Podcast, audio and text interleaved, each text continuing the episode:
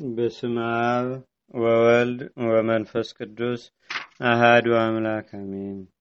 አንድ አምላክ በሚሆን በአብ በወልድ በመንፈስ ቅዱስ ስም በእውነት እናምናለን። ከዘጠና ዘጠኙ ነገደ መላእክት አለቆች አንዱ የሚሆን ስለ መላእክት አለቃ ስለ ቅዱስ ዑራኤል ገናንነትና ክብር አባ ሕርያቆስ የደረሰው በህዳር 22 ቀን የሚነበብ የሚጸለይ የቅዱስ ዑራኤል ድርሳን ይህ ነው። ልመናውና በረከቱ አማላጅነቱም በአገራችን በኢትዮጵያ በሕዝበ ክርስቲያኑ ሁሉ ላይ ለዘላለሙ አድሮ ይኑር፣ አሜን። ከዕለታት በአንደኛው ቀን የቁስጥንጥንያ ሰዎች ሃይማኖቱ ከቀና ከንጉሳቸው ከዮስጦስ ጋር ተሰበሰቡ። ከዚያም ለስጋችንና ለነፍሳችን መድኃኒት እንዲሆነን የመላእክት አለቃ የቅዱስ ዑራኤልን በዓልና ከብር ዘንድ ክብሩን ንገረን ወይም ግለጽልን ብለው አባ ሕርያቆስን ጠየቁት። ያን ጊዜ በእውነት የእግዚአብሔር ፍቅር ከእናንተ ጋር ይሁንና እናንተ ደጋግ ሰዎች ዛሬ ወደ እኔ መምጣታችሁ እጅግ በጣም መልካም ነው በማለት አባ ሕርያቆስ እንዲህ አላቸው። ከዕለታት በአንደኛው ቀን ከዚህ ከኃላፊው ዓለም ነፍሴ ከሥጋ የተለይታ ያለ በጎ ሥራ ከዓለም ሁሉ ፈጣሪ ፊት መቆሜንና አስፈሪ በሆነ በሲኦል ጨለማ ውስጥም ያለውን መከራ አሰቡ። ያን ጊዜ የጌታችንና የአምላካችን የመድኃኒታችን የኢየሱስ ክርስቶስ መካነ መቃብር ካለበት ኢየሩሳሌም ሄጄ በዚያ ከሚኖሩ አባቶችና ከጳጳሳቱ አለቆችም በጸሎታቸው ባረግ ዘንድ የእግዚአብሔር መንፈስ በህልንያ በጎ ነገርን አሳሰበኝ። እነርሱም የኢየሩሳሌም ኤጲስቆጶስና ታላላቅ ታምራቶችንም የሚያደርግ የጌታችንና የአምላካችን የመድኃኒታችን የኢየሱስ ክርስቶስን መካነ መቃብር ጠባቂ የሚሆን አባ ቄርሎስ፣ ካህኑ ባስልዮስና የደብረ ጽዮን ኢየሩሳሌም ቤተ ክርስቲያንን በንጽህና የሚያገለግል ዲያቆኑ ባሮክ፣ እነዚህ ሁለቱ ደግሞ የመለኮትን ቃል ያስተማሩ ሐዋርያትን መስለው ለአገልግሎት በንጽህና የተዘጋጁ ሌሎችም እንደተመረጠው እንደ ሰባ ሁለቱ ደቀ መዛሙርት ቅዱሳን የሚሆኑ ብዙዎች መነኮሳት ናቸው። እግዚአብሔር በቸርነቱ ብዛት ያለ መሰናክልና ያለ እንቅፋት ያለ ድካምም በፍጹም ደስታ ኢየሩሳሌም አደረሰኝ። ከዚያም ጌታችን ኢየሱስ ክርስቶስ ከዚያም ጌታችን ኢየሱስ ክርስቶስ ከተሰቀለበት ቦታ ሄጄ ሰገርኩና የተመላለሰበትንም ቦታ ሁሉ እየተዘዋወርኩ ጎበኘው። ከሊህም ቅዱሳን አባቶች የመንፈስ ቅዱስን በረከት ተቀበሉ። ከዚህ በኋላ ከዕለታት በአንድ ቀን አምላክን የወለደች የእመቤታችን የቅድስት ድንግል ማርያም ወዳጅ የሚሆን ዲያቆኑ አባ ባሮክን የአባቶቻችን የቅዱሳን ሐዋርያትን መጽሐፍቶች ይሰጠኝ ዘንድ ጠየቅኩት።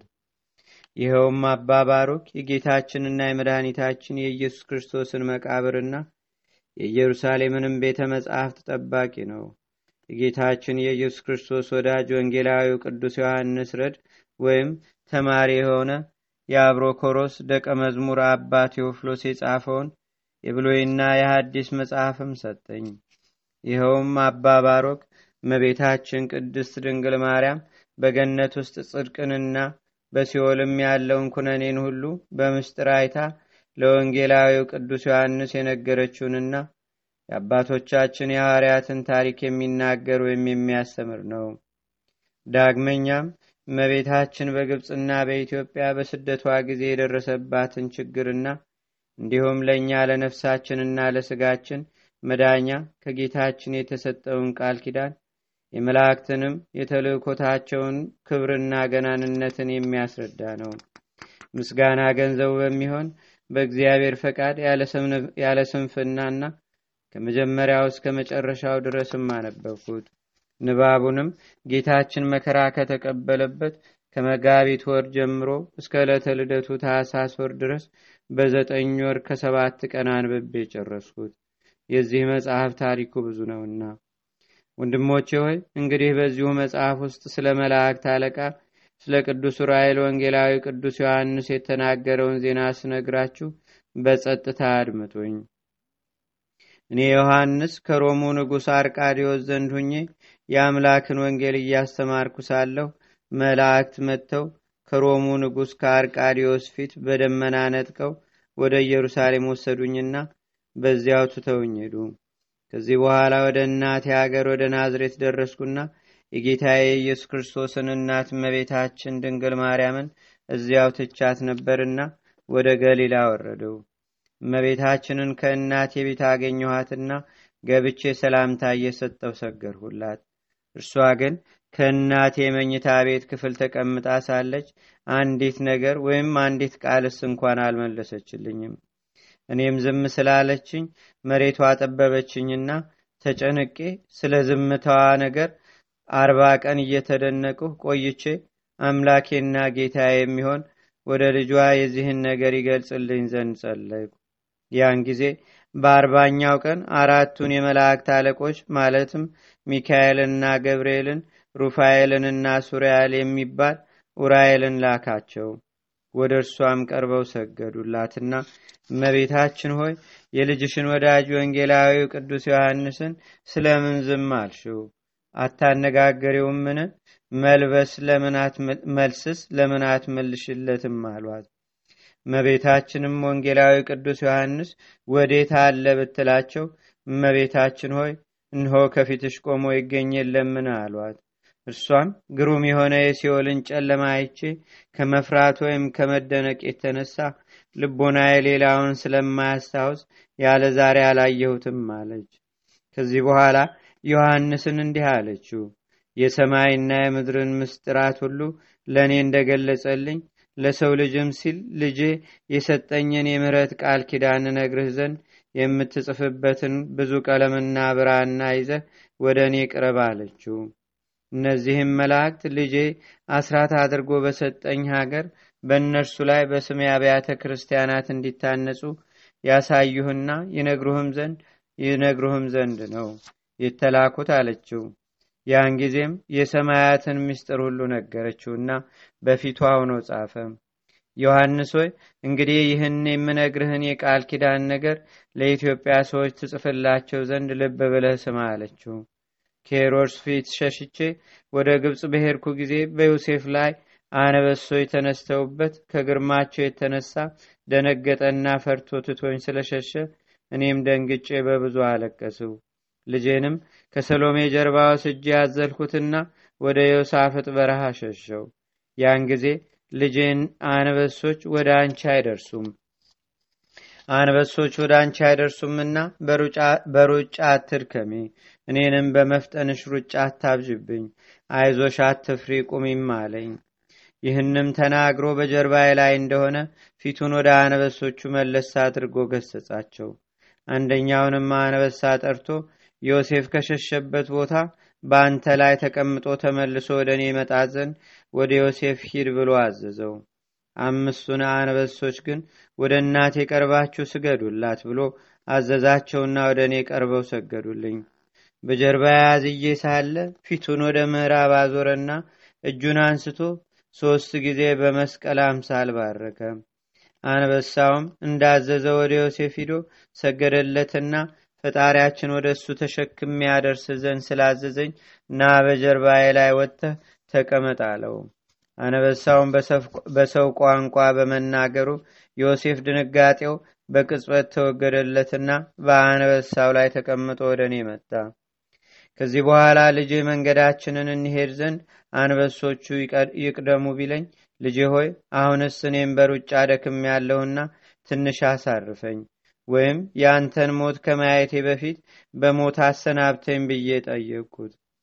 የእኔ ሞት ለዓለም ሁሉ ደስታ ስለሆነ አንቺም በእኔ ሞት ብታዝኝም በመነሳቴ ደስ ይልሻል።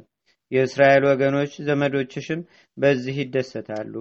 ከሞቴ በኋላም አባትሽ ዳዊት እግዚአብሔር የሕዝቡን ምርኮ በመለሰ ጊዜ እስራኤል ያዕቆብ ፍጹም ደስታን ያደርጋል ብሎ እንደተናገረ ከመለኮቱ ጋር አዋህጄ ንጹሕ የሆነ ስጋሽን በመልበስ የሲኦልን ምርኮ መልስ ዘንድ መጥቻለሁም አለኝ። እኔም ልጄ ሆይ እንዳልኸው ይደረግልኝና ደግሞ ፈቃድ ሆኖ ታስረዳኝ ዘንድ አንዲት ቃል እጠይቀሃለሁ ብዬ ለመንኩት። አዎን ሁሉም እንደወደደሽ አዎን ሁሉም እንደወደድሽ ይደረግልሽ አለኝ። ከዚህ በኋላ ሁልጊዜ በጀርባዬ ላይ ሁነህ ወደ ምዕራብ የምትባርከው ስለምን ነው ብዬ እንደገና ጠየቅኩት። እርሱም እናቴ ሆይ ስሚኝ ልንገርሽ በኋላ ዘመን በዚች አገር ውስጥ ከአንቺ መወለዴን ሳ በመስማት ብቻ በእውነት የሚያምኑ ብዙ ቅዱሳኖች ወይም ደጋጎች ሰዎች ይወለዱባታል ብሎ ነገረኝ አይሁድ ግን ኢሳይያስ በትንቢቱ እነሆ ድንግል በድንግልና ጸንሳ በድንግልና ወንድ ልጅ ትወልዳለች ስሙንም አማኑኤል ትለዋለች። ትርጓሜውም እግዚአብሔር ከእኛ ጋር ነው ማለት ሲሆን በአይናቸው እያዩና በጆሮአቸው እየሰሙ በምቀኝነታቸው እኔን ይገድሉኛል። ከዘመዶቼ ጋር ሳለሁ በእኔ ላይ ክፉውን ነገር ሁሉ እንዲሁ ይሰሩብኛል። አንቺም በዘመዶችሽ በአይሁድ ምቀኝነት የተነሳ በምድረ ግብፅ ስደትና መከራ የደረሰብሽ ስለዚህ ነው እናቴ ሆይ በዚህች በምባርካት አገር በኢትዮጵያ የሚኖሩ ሰዎችን እስከ ዘላለም መጨረሻ ድረስ አስራት ይሆኑልሽ ዘንድ ሰጥቼሻለሁ። እናቴ ሆይ አሁንም ወደዚያች ሀገር እንሄድ እናቴ ሆይ አሁንም ወደዚያች ሀገር እንሄድ ዘንድ ተነሺ። ደሴቶቿ የተቀደሱ ወንዞቿ ያማሩ ውሃዎቿ የጠሩ ዛፎቿና ተራሮቿም የተዋቡ ናቸውና አሳይሻለሁ አለኝ። ከዚህ በኋላ ልጄ በእጁ ደመና ጠቀስና እኔም እርሱን በክንዴ እንደታቀፍኩት ከዮሴፍና ከሶሎሜ ጋር እነዚያም አንበሶች ከእኛ ጋር ሆነው በምታበራ ደመና ተጭነን ተነሳንና መጀመሪያ ናግራን ከሚባል ሀገር ደረስን ከቀኝ ጎኔ የሚፈሰው ደሜ በብርሃናት አለቃ በቅዱስ በውራይ ልጅ ተቀድቶ በመጀመሪያ በዚች አገር ውስጥ ይፈሳል ወይም ይረጫል ብሎም ባረካት በዚችም አገር ውስጥ አንቺ በድንግልና እንደወለድሽኝ አምነው የሚያከብሩሽ በእኔም የሚያምኑብኝ ብዙዎች የተቀደሱ ካህናት ይወለዳሉ። ከቀኝ ጎኔ ስለፈሰሰው ደሜ ፈንታም አንገታቸውን ለስለት ይሰጣሉ ደማቸውን ያፈሳሉ እኔም በሰማያት ዘላለማዊ ሕይወትን እሰጣቸዋለሁ ብሩ የሆነች ገነትንም አወርሳቸዋለሁ አለኝ። ከዚህ በኋላ ተነስተን ሲሃት ከሚባል በረሃ ገዳም ደረስንና በዚች ገዳም ውስጥ ኃጢአት የሌለበት እንደ መላእክት ንጹሕ የሆነ አንድ መነኩሴ ይኖራል አለ። በስምሽ ታላቅ ቤተ ክርስቲያን ይሰራል። ቅዱስ መንፈሴም በሱ ያድርና ስሜ በሱ ላይ ሲመሰገን ይኖራል። እኔና አንቺን የሚያከብሩ እንደ መላእክት የተመረጡ መነኮሳት መኖሪያም ይሆናል አለኝ። በዚያም ጊዜ ሶስቱን አንበሶች በዚች ገዳም ውስጥ እየተዋለዱና እየተባዙ መነኮሳቱንም በመጠበቅ ይኖሩ ዘንድ አዘዛቸው ባረካቸውም። ከዚችም ቦታ ተነስተን ለትግራይ ትይዩ ከሚሆን ሐማሴን ከሚባለው ሀገር ደረስንና በምስራቋ በኩል ከፍተኛ ተራራ ተመለከትን። ያን ጊዜ በተራራዋ ላይ መልአክ ተገልጸው በድንጋሌ ስጋ በድንጋሌ ነፍስ የጸናች አምላክን የወለድሽ እመቤታችን ቅድስት ድንግል ማርያም ሆይ ዓለምን ለማዳን ሲል ከአንቺ ስጋ እነስቶ ሰው መሆኑን ስለወደደ በምድር ሰላም በሰማይም ለእግዚአብሔር ክብር ምስጋና ይሁን እያሉ እየዘመሩና እያመሰገኑ ወደ እኛ መጡ። ቅድመ ዓለም የነበረ ዓለሙንም አሳልፎ የሚኖር ለፈጣሪያችን ምስጋና ይሁን ለአብርሃምና ለዘሩ ለዘላለምም የሰጠውን ቃል ኪዳን አስቧልና። ልጅም እንደ ቀድሞ ሁሉ ይህቺ ተራራ ምስጋናሽ የሚነገርባት ቦታ ትሆናለች አለ። በኋላ ዘመን የቁስጥንጥንያው ንጉሥ ልጅ ስለ እኔ ኃላፊ ጠፊ የሆነ የዚህችን ዓለም መንግስትና የአባቱንም ክብር ንቆ ወደዚች ቦታ ይመጣል። ወደ ተራራውም ወጥቶ መኖሪያውን በዚያ ያደርጋል ይህችውም በኢትዮጵያ ላሉ ቅዱሳን መነኮሳት ሁሉ ቦታ ትሆናለች። እርሱም እስከ ዓለም ፍጻሜ ድረስ ሲመሰገንባት ይኖራል። ስሟም ደብረ ሃሌሉያ ወይም ደብረ ዳሞ ይባላል። ትርጓሜውም የአምላክ ልጅ የመስቀሉ ቦታና የስሙ መገኛ ወይም አደባባይ ማለት ነው። ከዚህ በኋላ ተነስተን የእስራኤል አምላክ የህጉ ታቦት ወይም የኪዳኑ ጽላት ማደሪያ የምትሆን ወደ አክሱም ደረስን ከዚያም በንጉሱ በሰሎሞን ትእዛዝ አስቀድሞ ከልጁ ጋር ከኢየሩሳሌም የመጡ የካህናት ልጆች የሚሆኑ በአገሪቱ ህግ የሚያገለግሉ ካህናት ሳያዩን ገባን። በውስጧም ገብተን እንደተቀመጥን የኢትዮጵያዊው ንጉሥ ባዚን ከካህናቱና ከሰራዊቱ ጋር ታቦተ ጽዮንን ለመሳለም መጣ። አጠገባችን መጥቶ በተቀመጠም ጊዜ አልተመለከተንም ለሰው መድኃኒት ሲል የእስራኤል አምላክ በአባቴ እጅ በእኔ ምሳሌ ከሰራት ከታቦተ ጽዮን ጋር በኪሩቤል አክናፍ የልጄ መለኮቱ ጥበቡ ሰውሮናልና። ከዚህ በኋላ ካህናቱ ተነስተው ለኢትዮጵያው ንጉሥ ለባዚን ያነቡለት ዘንድ የኢሳይያስን መጽሐፍ አመጡና ለካህናቱ አለቃ ለአኪን ሰጡት። እርሱም ተቀብሎ እነሆ ድንግል በድንግልና ጸንሳ በድንግልና ወንድ ልጅ ትወልዳለች ስሙንም አማኑኤል ትለዋለች ሲል ኢሳይያስ በትንቢቱ ከተናገረው ቃል ለንጉሱ ለባዚን አነበቡለት። ንጉሱ ባዚንም በወዴት አገር ትወልዳለች ይላል አለው። የካህናቱ አለቃ አኪንም በይሁዳ አገር በቤተልሔም ነው አለው። በእውነት በቅድስት ስላሴ ሃይማኖት ለሚያስተምሩ ወገኖቹ ሁሉ መኖሪያ ትሆን ዘንድ እስከ ዓለምን መጨረሻ ድረስ የጌትነቱ ማደሪያ ሊያደርጋት ገዳሞቿንና ተራሮቿንም አድባራቷንም ሁሉ ይባርክ ዘንድ እነሆ አሁን መጥቷል። በመለኮታዊ ጥበብ ማህተመ ድንግልናዋን ሳይለውጥ ከማርያም በህቱም ድንግልና እንደተወለደ ነቢዩ ሕዝቅኤል በምስራቅ በኩል የተቆለፈች ደጃፍ አየሁ። በዚያችም አዳራሽ ውስጥ የብርሃን ጌታ እንደተቆለፈች ገብቶ እንደተቆለፈችም ሲወጣ አየሁ ብሎ በትንቢቱ እንደተናገረ እርሷም አምላክን በመውለዷ ማኅተመ ድንግልናዋ አልተለወጠም በጥበቡ ብዛት ከኃጢአት ንጹሕ በሆነ በሆነ ስጋ እንድትወልደው አደረጋት እንጂ። ሁለተኛም የሰማይና የምድር ኃይላት ሊሸከሙትና ሊወስኑት የማይቻላቸውን በማሕፀኗ ተወስነው ዘንድ አጸናት እንጂ። ንጉሡ ባዚንም ከሊቀ ካህናት ከአኪን ጋር ይህን ነገር በሚነጋገሩበት ጊዜ ልጄ እናቴ በዚህች አገር አምሳያ ለአንቺ አስራት አድርጌ የምሰጥሽን አገሮች አሳይሽ ዘንድ ከዚህች አገር ተነሽ አለኝ። ያን ጊዜ የሙሴ ጽላት ካለችበት ቤተ መቅደስ ውስጥ ደመና መጣና ከልጄና ከዮሴፍ ከሰሎሜም ጋር በደመና ተጭነን ለመሄድ ተነሳን።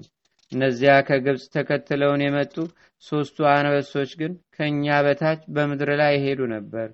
ንጉሡ ባዚንና ሊቀ ካህናቱ አኪን የንጉሡ የባዚን ሰራዊትና የታቦተ ጽዮን ካህናት ሦስቱን አንበሶች ባዩ ጊዜ ሸሹ ያን ጊዜ መልአኩ ቅዱስ ራኤል ከሰማይ ሆኖ እናንተ የዚህች አገር ሰዎች አይዟችሁ አትደንግጡ። የእስራኤል ነቢያት የተናገሩት ትንቢት ሕዝቅኤልም የእግዚአብሔር ቃል አማኑኤልን ስለወለደች ስለ እመቤታችን ስለ ቅድስት ድንግል ማርያም የተናገረውን የኢሳይያስንም ትንቢት እንዳነበባችሁት ሁሉ በእውነት እንሆ ዛሬ ተፈጽሟልና ቁሙ አትፍሩ ብሎ በታላቅ ድምፅ አሰምቶ ተናገረ እነዚያንም አንበሶች እኔ ያወጣችኋለሁና ከደመናው ላይ ኑ ተጫኑ አላቸው። በዚህ ጊዜ በክንፉ ተሸክሞ አውጥቶ በደመናው ላይ ከእኛ ጋር ጫናቸው። ከዚህ በኋላ ከመልአኩ ከቅዱስ ራኤል ጋር ከዚህ ተነስተን በቅጽበት ደብረ አባይ ደረስን። ያን ጊዜ ልጄ ይህቺ ለዘላለም እንደ አክሱም ለስምሽ መጠሪያ ርስት ትሁንሽ አለኝ በኋላ ዘመን አንቺን የሚወዱ ብዙዎች ንጹሐን መነኮሳት ይኖሩባታል። ለዘላለሙ አሸናፊ የሚሆን በአባቴ ምስጋና ዳግመኛም እስክመጣ ድረስ በቀናች ሃይማኖት ሕጌን የሚያስተምሩ ይኖሩባታል አለኝ። ዳግመኛም ከዚህችው ቦታ ተነስተን በደመናው ላይ እንደሆን የተከዜን ወንዝ ተሻግረን ዋሊ ከሚባል ገዳም ወይም በረሃ ደረስንና ከደመናው ላይ ወርደን ከዚያ በሚገኘው በረሃ ዋሻ ውስጥ ገባን። በዚያችም በረሃ ታላቅ ዋሻ በማግኘታችን እህልን በላና ውሃ የምንጠጣ ዘንድ በውስጡ አረፍን። ነገር ግን ምንም የሚበላ እህል አላገኘንም። ዋሻው ያለው በበረሃ ውስጥ ነበርና። ያን ጊዜ ልጄ የብረት አንካሴ ያላት የዮሴፍን በትር ወስዶ የአንዱን እንጨት ስር ቆፈረ ከእንጨቱም ውስጥ ያወጣቸው ስሮች 318 ስሮች ነበሩ። አንዱን ስር አንስቶ እናቴ ይህን የእንጨት ስር እንቺ በይውም አለኝ። ያን ጊዜ ልጄ ሆይ ከስንዴ በቀር ሌላ እንጨት መብላትን አልለመድሁምና ይመረኛል ብዬ መለስሁለት። ይህ ይመረኛል የምትዩ የእንጨት ስር ከማር ከሱካር ይበልጥ እየጣፈጣቸው የሚመገቡት ቅዱሳን መነኮሳት አሉ አለኝ የምነግርሽን ታስተውይ ዘንድ ጆሮሽን አቅንተሽ ስሚ በኋላ ዘመን ስምሽን የሚጠሩ በፍጹም ምስጋና አንቺን የሚያከብሩ ብዙ መነኮሳት ከየሀገራቸው መጥተው በዚች ገዳም ውስጥ ይኖራሉ እኔን የመውለድሽ ዜና በተሰማ ጊዜ በኢትዮጵያ ከሚኖሩ ማለት ከትግራይና ከጎጃም ሰዎች አስቀድመው ያምናሉ። በኋላ ዘመን ኃላፊ የሆነውን ዓለም እየናቁ ከኢትዮጵያ አውራጃዎች መጥተው በዚች ገዳም ውስጥ ይኖራሉ። ዳግመኛም ስለ እኔና ስለ አንቺ ፍቅር የኢትዮጵያ ሰዎች እየመጡ ለዚች ገዳም ከገንዘባቸው አስራትን እያወጡ ይሰጣሉ። እኔም ስለ ስምሽ ከዚህ ከኃላፊው ዓለም ክፉ ነገር ሁሉ ከሲኦልም መከራ አድናቸዋለሁ። እንዲህም እያለ በሚነግረኝ ጊዜ ግሩማን አናብስት ወደ እኛ መጡብን። ልጄ ግን እጁን ዘርግቶ እናንተ አንበሶች ኑ፣ ከእናቴ ዘንድም ቀርባችሁ ከፊቷ ስገዱ አላቸውና እነርሱም ወደ እኔ ቀርበው ሰገዱልኝ። እንደዚሁም ፀሐይ ጽርቅ የሚባል የፈጣሪያችንና የአምላካችን እናት ሆይ ሰላምታ ለአንቺ ይገባል እያሉ በሰው ቋንቋ ተናገሩ። እምቦሳ ጠጃ በእናቱ ፊት በደስታ እንደሚፈነጭም በፊት የሆነው ወደ ላይና ወደ ታች እየዘለሉና ወደ ምድርም እየጮሁ ይቦርቁ ጀመር። ዳግመኛም ልጄ ከእኛ ጋር ከግብፅ አገር የመጡትን እኒህን ሶስቱን አንበሶች በዚሽ ገዳም ካሉት አንበሶች ጋር ተደባለቁ አላቸው። ምድርም በላያ ላይ ሳር በቅሎ እንዳለበሳት እናንተም ብዙ ተባዙና ምድርም ምሏት አላቸው። ልጆቻችሁም እናቴን ለሚወዱ ለቅዱሳን ሁሉ ለስጋቸው ድካም ማረፊያ እስከ ዓለም መጨረሻ እንደ ፈረስና በቅሎ ለመጓጓዣ ያገልግሏቸው። በዚች ገዳም ውስጥ ያለ ጥፋት የተባረኩ ሆነው ይኑሩ ብሎ ባረካቸው። የቅዱስ ዑራኤል ጸሎቱና በረከቱ በአገራችን በኢትዮጵያ በሕዝበ ክርስቲያኑ ሁሉ ላይ ለዘላለሙ አድሮ ይኑር፣ አሜን። ከጥንት ጀምሮ የተነገረውን ዜና ለማሳመን የደመናው ባለቤት ዑራኤል ዮሴፍና ሶሎሜ የሲናዋ ድንግል እናታችን ሰላምታ ይገባል። ላደረጋችሁት አመጣት በኢትዮጵያም ምድራችን እርሷ ጽዮን ስትሆን የጽዮንን በዓል አከበረች። ጽዮን የጽዮንንም አደባባይ ደስ እያላት አጌጠች በብርሃን። ዑራኤል ከማርያም ጋር ባደረክ ጊዜ ጉዞ በጎዳና በጽዮን ወራት ተገለጸ የልዕልና ዜና። የጽዮን ካህናት ሦስት አንበሶችን አይተው መታተ ደመና ባደረባቸው ጊዜ ታላቅ ርኅርተ ልቡና አትፍሩ ስትል የምሕረትን ቃል አብስሯልና በቀራኒዋ አደባባይ የጌታ ደሙ ከቀኝ ጎኑ በፈሰሰበት ዕለት ብርሃንን የተጎናጸፈው ራይል ስለ ኃጢአት ስርየት በእነዚህ ቦታዎች ያስቀድማል። ደሙንም ቀርቶ ለመርጨት የአምላክ ልጅ የመረጠውን በናግራን ከፍ ከፍ ያደርጋልና በእውነት የመንፈሱንም ስጦታ እጥፍ አድርጎ ያኖራል። በጽዮንም ጽላት በኢሳይያስ አንደበት አስቀድሞ በምሳሌ እንደተነገረው ስለምን ያገኙ ዘንድ እየተመኙ ቆይተው የጽዮን ካህናትና የተወደደውም ንጉሳቸው እነሆ ዛሬ ከቅዱስ ዑራኤል ቃል መልካም ዜናን ሰምተው እናትና ድንግልን ማግኘታቸው በጽዮን ተገለጠ፣ ተፈጸመም ምኞታቸው። ለእግዚአብሔርና ለእናቱ ለድንግል ማርያምም ምስጋና ይገባል ለዘላለሙ አሜን። አቤቱ ጌታችንና አምላካችን መድኃኒታችን ኢየሱስ ክርስቶስ ሆይ ከብልጽግናቸው ብዛት የተነሳ ብዙ መባ ካገቡት ይልቅ የድሃይቱን አነስተኛ መባ እንደተቀበልክ ለሁልጊዜም የሚያገለግሉ አእላፍ መላእክትን እያሳሰብን በችግራችን ጊዜ የምናቀርብልህን ምስጋና ተቀበል። ከቅዱሳን ነቢያት፣ የወንጌል ሰባኪያን ሐዋርያት፣ ሰማዕታትና ጻድቃን፣ ትጉሃን መላእክትና ፍጹማን ደናግል እንዲሁም ደጋጎች መነኮሳት ሆይ ልጅ አዋቂ ሳይለይ የምንሰበስብባትን ይህችን የጉባኤ ቦታ አባርኩ።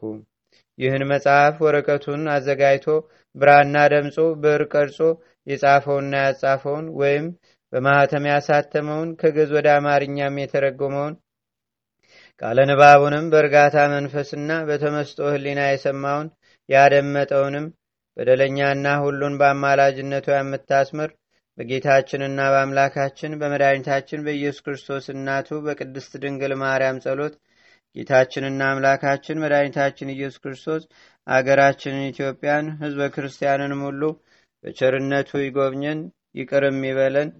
ከመልአኩ ከቅዱስ ራእይ ረድኤት በረከት ይክፈለን ለዘላለሙ አሜን። አቡነ ዘበሰማያት